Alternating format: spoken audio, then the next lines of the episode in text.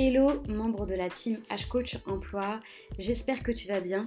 Aujourd'hui, on se retrouve pour le premier épisode de ma nouvelle chaîne podcast H-Coach Emploi.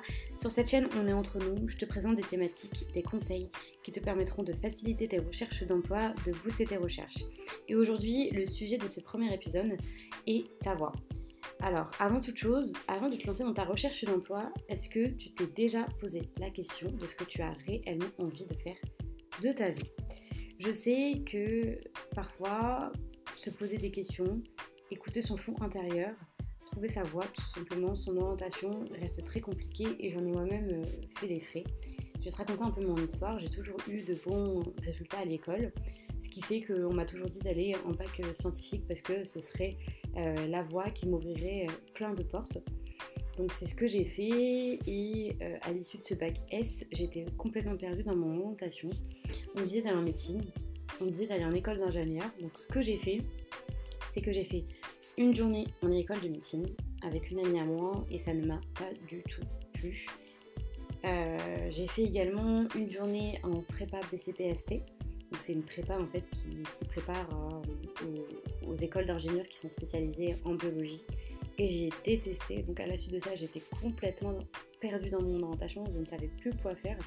Il y avait une voix qui m'intriguait assez particulièrement.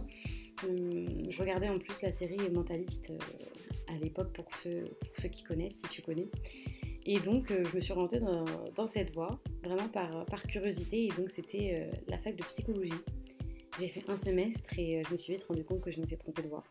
Alors à la suite de ça, euh, j'ai réussi, j'ai rebondi et au fur et à mesure du temps, j'ai trouvé ma voie.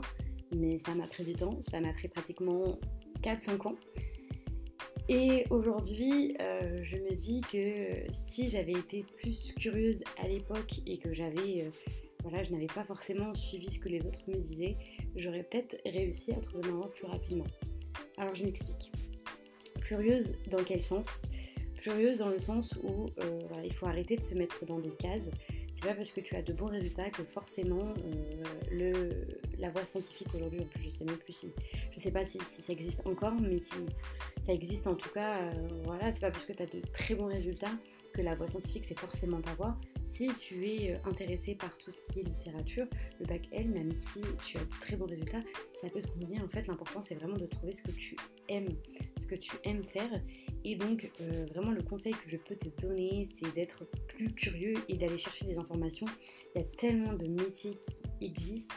Euh, on a tellement d'infos en plus sur, sur, sur Internet ou même euh, voilà, questionner son entourage. On a des personnes qui travaillent autour de nous. Et eh bien, poser des questions à notre entourage.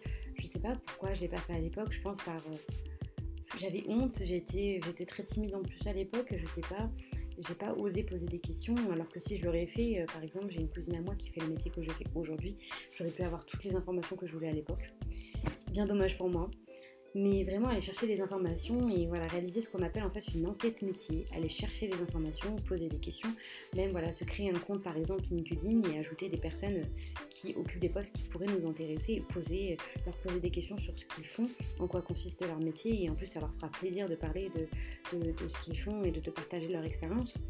Vraiment, euh, c'est quelque chose à faire, surtout euh, quand on est, quand on est jeune et qu'on n'a pas beaucoup d'expérience. Vraiment poser des questions autour de soi, aller chercher des informations, être plus curieux et euh, ne pas se laisser en fait influencer par le discours de ceux qui nous entourent et ceux qui nous définissent au lieu de se définir nous-mêmes. Donc voilà, pour trouver ta voie, va chercher des informations, sois plus curieux. Et puis à la suite de ça, quand tu trouveras ta voie, c'est ça qui, va jouer en ta faveur dans le sens où tu croiras davantage en ton projet, parce que tu l'auras défini au préalable, tu seras pleinement investi et derrière, tu t'épanouiras professionnellement.